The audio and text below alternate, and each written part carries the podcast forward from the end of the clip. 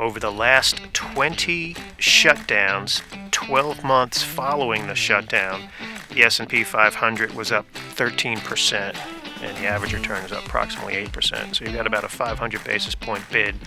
I, don't know if we can assign attribution or causation to that, but you know, what the hist- historical data is telling us that it's not crippling for the financial markets. From LPL Financial, welcome to Market Signals. I'm John Lynch. And I'm Ryan Detrick. Hello, Ryan. Hey, John. Good morning. How you doing today? I'm pretty well, thanks. How are you? I'm doing well. So, I mean, how do what? So, what else you do this weekend, John? Uh, this weekend, kind of recovered, kind of relaxed. It was kind of fun. Uh, had been in D.C. the week before, so we had some good meetings with many of our investors and advisors, and that went over very well. And uh, D.C. wasn't very crowded. You could get around D.C. pretty easily with 800,000 fewer drivers, unfortunately for those people. Uh, hopefully, we'll get to some clarity on that soon. In fact, one of the main topics we're going to be discussing is the government shutdown. But tell me a little about your week. I was in D.C., but you were a little farther north. That's right, John. I was. Obviously, we're down here in Fort Mill, South Carolina, a little warmer, but I got to go up to Green Bay, Wisconsin, the Appleton, Wisconsin area for an advisory event, meet with some of our advisors and present. It was a lot of fun. I like I just talked with you before we started recording. I hopped in the rental car and drove up and saw Lambeau Field. I've never seen it. I just wanted to check it out. It was really, it almost gives you chills. It's just you turn off the highway, you turn right, and boom, there it is. It was really neat to see Lambeau Field. It was cold. I walked around, got a few pictures. Like man, I'm glad to be leaving because it was a little chillier than what I'm used to. Didn't call security on you. Well, no, no, not not no, not no this incidents that I need to know about. You've heard, what is let's plead the fifth? No, no, no everything was pretty good. Convicted, never. Right? exactly. It was icy. I was like, wouldn't it be something if I walk around and I slip and fall and like break a wrist in Lambeau Fields? Um, parking lot. I thought that'd be almost kind of funny in a weird way, but I fortunately did not fall. But it was definitely icy and you know some black ice in that parking lot, no doubt. You, you might have had to wait till September for someone to find you, right? Because they're already done with their season. So there actually were a lot of cars in the parking lot, so I was wondering the same thing. They're well, they just hired a new coach, so maybe that maybe he was there. Who knows? But all right, well, exactly. good deal. I'm glad you're home safe and warm, as I'm sure your family is.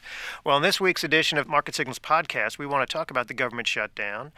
Also, want to talk about the very impressive market recovery we've had from the Christmas Eve lows, but also recognize that some of the challenges uh, that remain. And then finally, a fundamental or two that could really help the market push through even higher will be corporate profits, which will start to be released this week. So let's get started with the government shutdown, Ryan. What, what's some of the work you've done on that? Well, John, you know, first things first. As the time of this recording, it's officially the longest government shutdown ever at 24 days. So, you know, 21, I believe, was a previous record. But what we've kind of, we've you and I discussed this before over the over the previous, uh, you know, couple months, talking about potential government shutdowns, and just that usually stocks take it in stride. You know, I know you've got some numbers that we just wrote in one of our weekly economic commentaries, but the one thing I pointed out the last five times we had a shutdown, stocks are actually higher. Now, the average government shutdown is about eight days. Most of them are like two to three days. This is longer. Right. So, John, potentially stocks, and again, let's be honest, stocks are taking this one in stride too, right? We've had a big bounce. Now, there's other reasons markets have bounced, I think, than a government shutdown. But once again, it's another you know, a good reminder that you know government shutdowns are important, and we're not minimizing the impact it could have to specifically the people that obviously are not getting their paychecks. Uh, but you know, stocks seem to be taking this one in stride as well. What about longer term though? Could it impact the economy? Well, yes. You know, there's always concerns about consumption, and you know, we don't want to be dismissive of the pain 800,000 families are feeling without getting a paycheck, mm-hmm. and that's right. that's not something to be dismissed. From an economic impact, what is it, one tenth of one percent potential mm-hmm. over three or four week period. So we see limited economic damage from that standpoint. As you've pointed out, the last five government shutdowns, market was essentially flat or rose positively, mm-hmm. right? And uh, we did some work uh, late last week, and that's uh, announced in this week's weekly economic commentary from LPL Research, and found that over the last 20 shutdowns, 12 months following the shutdown, the S&P 500 was up 13%, and the average return is up approximately 8%. So you've got about a 500 basis point bid. I, I don't know if we can assign attribution or causation to that, right. but you know what the hist- historical data is telling us that it's not crippling for the financial markets and i think that's something to keep in mind because obviously sentiment has been fractured over the past month or two given market performance so while government shutdown can add to the headlines add to the duress emotionally that many investors are feeling, fundamentally, we've not found it to be justified to really disrupt things longer term. No, that's right, John. You know, you talk about kind of what some of the economists out there are saying with the fourth quarter GDP. I mean, uh, Jeff Buchbinder, you know, our senior market strategist on staff, has pointed out fourth quarter GDP is really about the same, right? So it's not like economists are saying this is going to have a big impact on on necessarily the economy going forward. Um, you know, it looks like according to the data we did, John, 12 of the past 20 shutdowns actually had a higher S&P 500. So we'll see if you know we can get some type of resolution regarding the shutdown here. Um, but you know, consumption obviously drives such a big part of the overall economy. We still see consumption. It's not like this is really impacting the average consumer quite yet. You know, should this reach a whole month, you know, five weeks, could it potentially start to impact? You think some uh, some spending habits? Absolutely, to the degree that sentiment is fractured, and we've talked about the possibility for self-fulfilling recessions. When we talked in our last podcast about bear market without recession, we addressed the possibility that that could be the case if consumers stop spending, businesses stop investing. But uh, we still maintain that the more important driver for the economy, not only in 2019, but for the economy to extend the length of the expansion, is whether or not businesses are going to start investing again. Mm-hmm. Because capital investment was up, uh, business expenditures were up 10% in the first half of the year, essentially ground to a halt, maybe 80 base points or up 1% in the third quarter, and we're waiting on the fourth quarter data now. Industrial production was up, which kind of was a nice offset to the, the weak manufacturing data, but to the degree that we get clarity on trade that businesses therefore will be more apt to take advantage of immediate expensing and some of the tax incentives for investment as well as you know utilizing some of these repatriated assets. It takes a while to put it put it to use. We don't think all of it's going to capex by any stretch but right. if a third of it goes to capex that also should be, bode very well for economic activity. So business investment really is the key Right. Now, you know, one other potential negative from a government shutdown is some of the economic data is on hold, right? We've got the fourth quarter GDP number that comes out, I think it's January 30th. And if the government's still shut down, we probably don't get that number. You know, there's right. fun little stat. You know, usually we know Jobs Friday, right? That comes out the first Friday of um, of the month when the jobs numbers come out, and you look back in history, there are sometimes it wasn't the first Friday, and sure enough, that was during some government shutdown. So there is the potential that some of this government data um, will be a little, obviously, a little bit delayed. I guess the good news is it sounds like obviously tax returns, or someone start getting our W two soon. It sounds like our tax returns are not going to be delayed. I'll tell you what, if that were the case, I think people would be um, well, a little more up in arms real fast, but doesn't sound like that's the case here. That's true. That's true. But you know, when you when you when you think about GDP and you think about some of the data that's already come out, we'll get retail sales uh, middle of this week. We saw high-profile retailers struggle, but others did very well, and clearly we we saw north of five percent on holiday sales. Uh, we saw a very mm-hmm. good or encouraging inflation number in the consumer price index recently. So inflation is clearly not a threat for the Federal Reserve. So that bodes well for increased expectations for a pause. We saw a great jobs number. We've seen good income numbers. So those those all suggest we're well, we should print a 2% ish type number for the fourth quarter in GDP. Right. So you talk about good news, John. Maybe let's go to the next subject markets you know, markets have bounced. We've that's why we do this. That's right. We've had three consecutive weeks of the S and P up at least one and a half percent. Been a while since we've seen something like that. Now let's not forget, as we laid out, worst fourth quarter since financial crisis, worst December, uh, pretty much in history. The first time since 1950, December was the worst month of the year for equities. Looking at the S and P 500, so we were historically oversold by a lot of different measures. At the same time, like you said, there's some positive news, and now we've had a pretty good rally. And you know, we don't like to always say, well, we say like this you know, history doesn't always repeat, but it does rhyme. And there have been some times when you have a good start to a year that can lead to continued strength. I was playing with some numbers. On the first five days of the year, and the S&P are up over 2.5% or more. The previous 12 times, the full year was higher. Last year, this is back to 1950. Last year was the first time that didn't work. A lot of first times didn't work last year.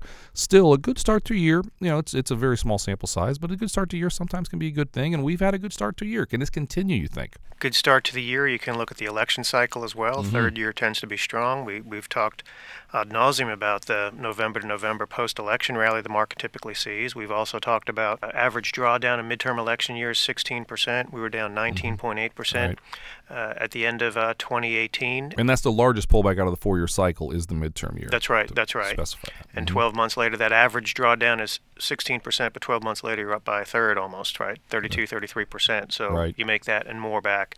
So I think that's something to keep in mind. But with this recent example, S&P 500 hit a low of approximately 2350 on Christmas Eve. Intraday low was maybe 2344, I believe was the number, and that would have been the number that would have gotten us to an official bear market on the S&P 500. Now we're not splitting hairs. The Russell the Nasdaq and a handful of sectors did hit a bear market, but the Dow and S&P escaped the classic definition of a, of a bear market. But nonetheless, we're up about 10% off those lows. The real key that caused us to pummel or to fall so severely and to sell at such a ferocious pace was when the S&P failed to hold the what we were terming the triple bottom 2600 to 2620 on the S&P 500 we dropped through that like a rock once we failed to hold it.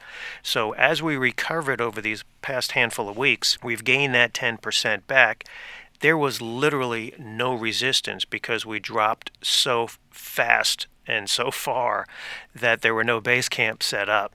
So now that we're in the 2600 ish range Monday morning, January 14th, as we're taping this, it'll be interesting to see what is going to be required to push us through this technical resistance. Right. You know, you talk about technical resistance. I mean, an old technical saying is previous resistance can be support or previous support can be resistance. And like Mhm. you said, we, we have the triple bottom. We'll call it the Halloween bottom, the Thanksgiving bottom, and the early December bottom. And then the middle of December, that 2600 ish level gave way to the, the very significant sell off. And then we had a 10% rally in 10 days coming off of December 26 lows. Last time, John, we had a 10% rally in 10 days was July 2009. So obviously a very long time.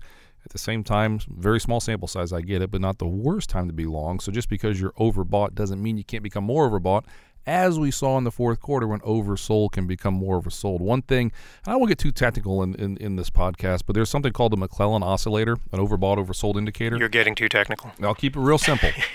it was historically oversold, and then it became historically overbought within two weeks, and that's really rare. But that's something that you tend to see at, at significant market bottoms when a market's very oversold and becomes very overbought in the near term. So those are, I think, we're in the process of trying to carve out those lows. But here's a question, John: Do we go back and test the uh, Christmas Eve lows? You think is that ne- something that's necessary for markets to form a real good bottom here?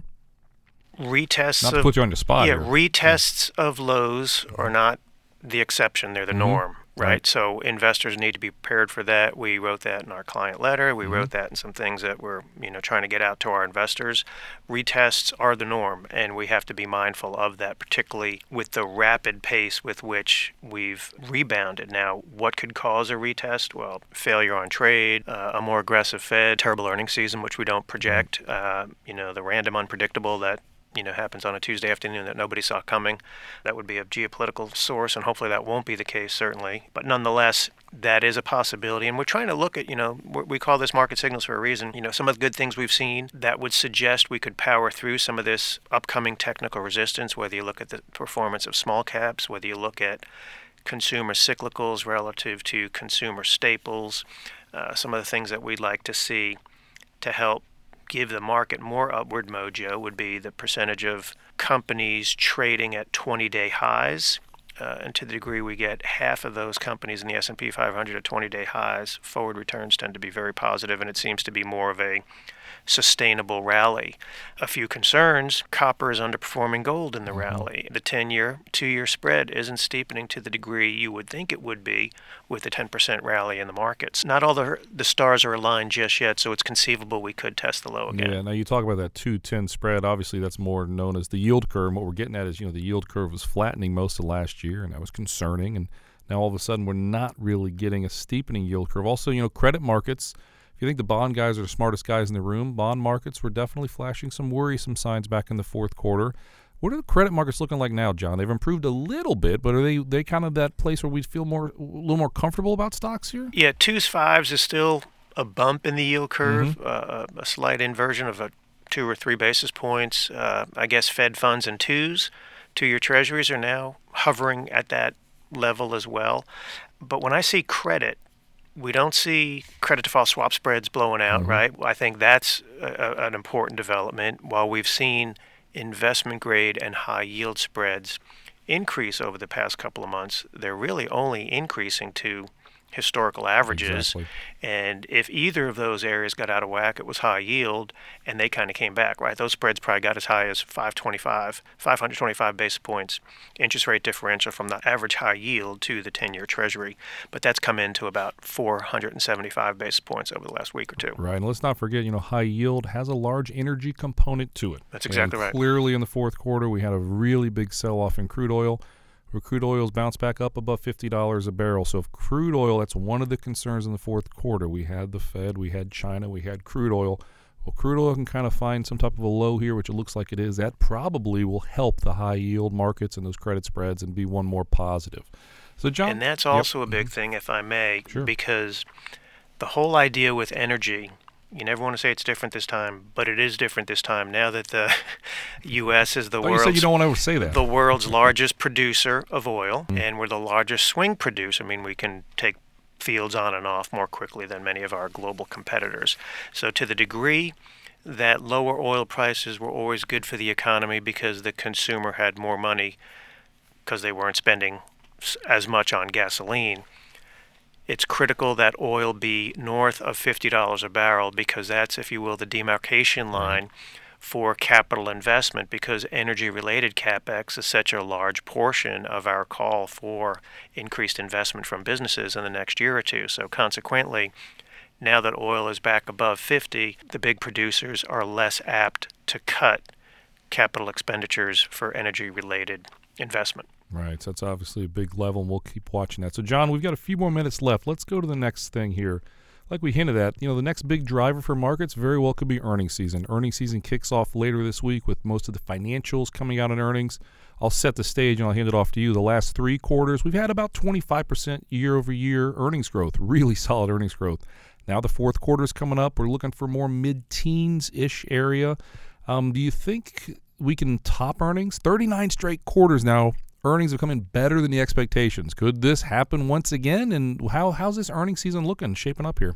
Well, it's conceivable that earnings do come in better than expectations because expectations have been lowballed so much over the past three Right. or four weeks, right? Everyone completely caved in in December with the worst December in what 87, 88 years for the S&P 500. So forecasts did come down, expectations did come down. So beating lowered expectations is a bit of a Pyrrhic victory, but nonetheless, you have this opportunity for investors to just reassess and recognize that while the fundamentals supporting the economy and profits might be slowing, they are still very much growing. And I think that's a primary message we've got to get across to investors. We've typically seen this cycle earnings surpass expectations by about three or four hundred basis points. So if people are looking at 10 to 12 percent this quarter, it's conceivable we could see a 15 percent type number for the fourth quarter. But then it really comes down to guidance for 2019 because that's really what's been scaring people. No, that's right. You know, you, we actually wrote in our weekly market commentary this week. We took a look at earnings and we kind of noted, you know, some of the positives on the earnings front. U.S. economic growth, potential tax cuts are still there, higher oil prices, and share buybacks. All four of those, it's hard to pick a favorite, right? But all four of those together should should show increasing earnings, like you said, and probably come in a little bit better than expected. I mean, out of those four, John, what do you think? Which one really is going to matter for the upcoming earnings season? Well, I'm going to add a couple things Sure. to that when you think about um, five or six percent sales growth, Mhm. and you look at margins still north of 10 percent. Right. So to the degree you don't have that margin erosion, that adds to again you used McClellan oscillator, so I'll say the elasticity of earnings from a standpoint of a sustainability in margins that higher wages, for example, won't eat in, and to the degree that improved productivity, which we have seen in the second half of, Right, of finally. 2018. Mm-hmm. Yes, exactly. So to the degree you have improved productivity, the direct result of improved capital investment that enhances output per worker. So any increase in wages doesn't eat away at margins because workers are being more productive. Right. Now, I don't think we're kind of reaching the end of the road here, John. I do want to say, you know, next week I won't be on, unfortunately, I won't be on the podcast. I've got to do some traveling. Jeff Buchbinder will come in, and Jeff's obviously an earnings expert. So I know you guys are going to dive a lot more into earnings season and kind of what's, uh, what's happening. So, you know, let's maybe let's wrap up like this. So we've got earnings coming up. What other big events so far the second half of January should investors be on the lookout for?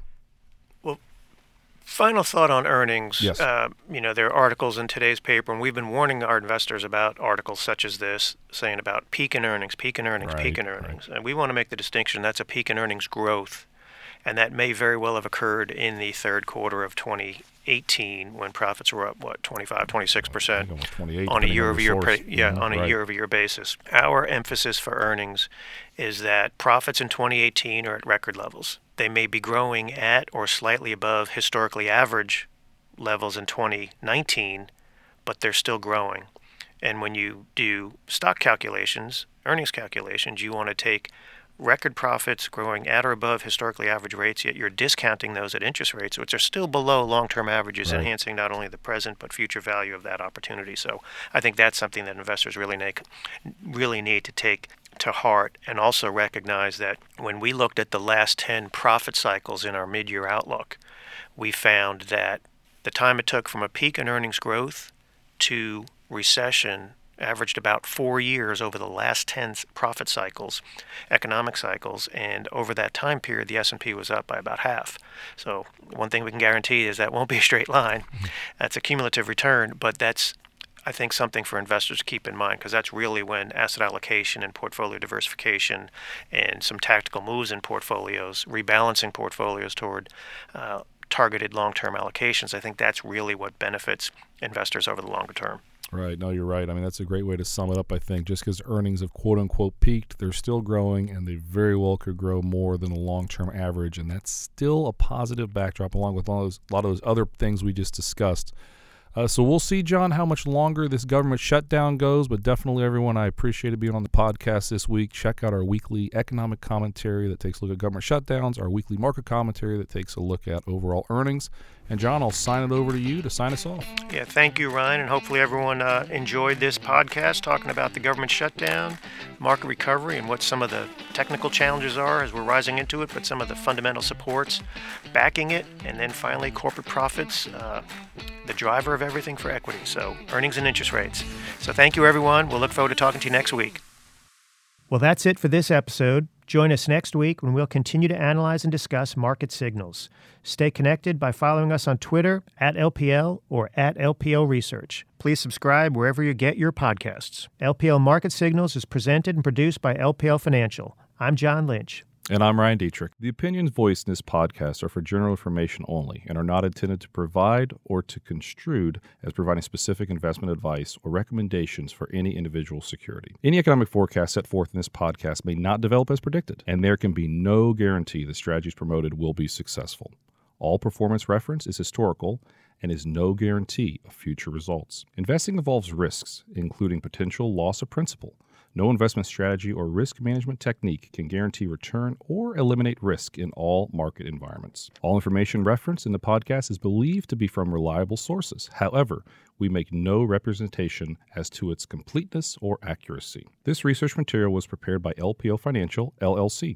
Securities and advisory services offered through LPL Financial, a registered investment advisor, member FINRA and SIPC. To the extent you are receiving investment advice from a separately registered independent investment advisor, please note that LPL Financial is not an affiliate of and makes no representation with respect to such entity. The investment products sold through LPL Financial are not insured deposits and are not FDIC NCUA insured. These products are not bank credit union obligations and are not endorsed, recommended, or guaranteed by any bank, credit union, or any government agency. The value of this investment may fluctuate. The return on the investment is not guaranteed, and loss of principal is possible.